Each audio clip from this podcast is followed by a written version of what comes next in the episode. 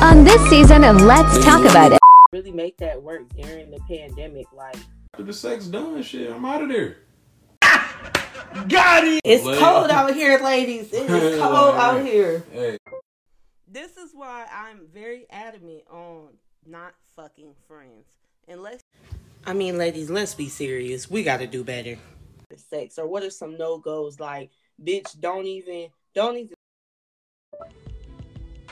To my surprise, when I come out, there's a female in the fucking living room now. Disagree I bet. out after five, baby. If you pull up when once it get dark, go ahead and drop. I ain't gonna lie.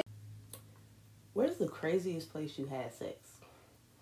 I can honestly agree with because we don't have the emotional stamina to move like these niggas do. You heard it first. Eat that girl ass. Be sure to tune back in every week for a new episode. Let's talk about it.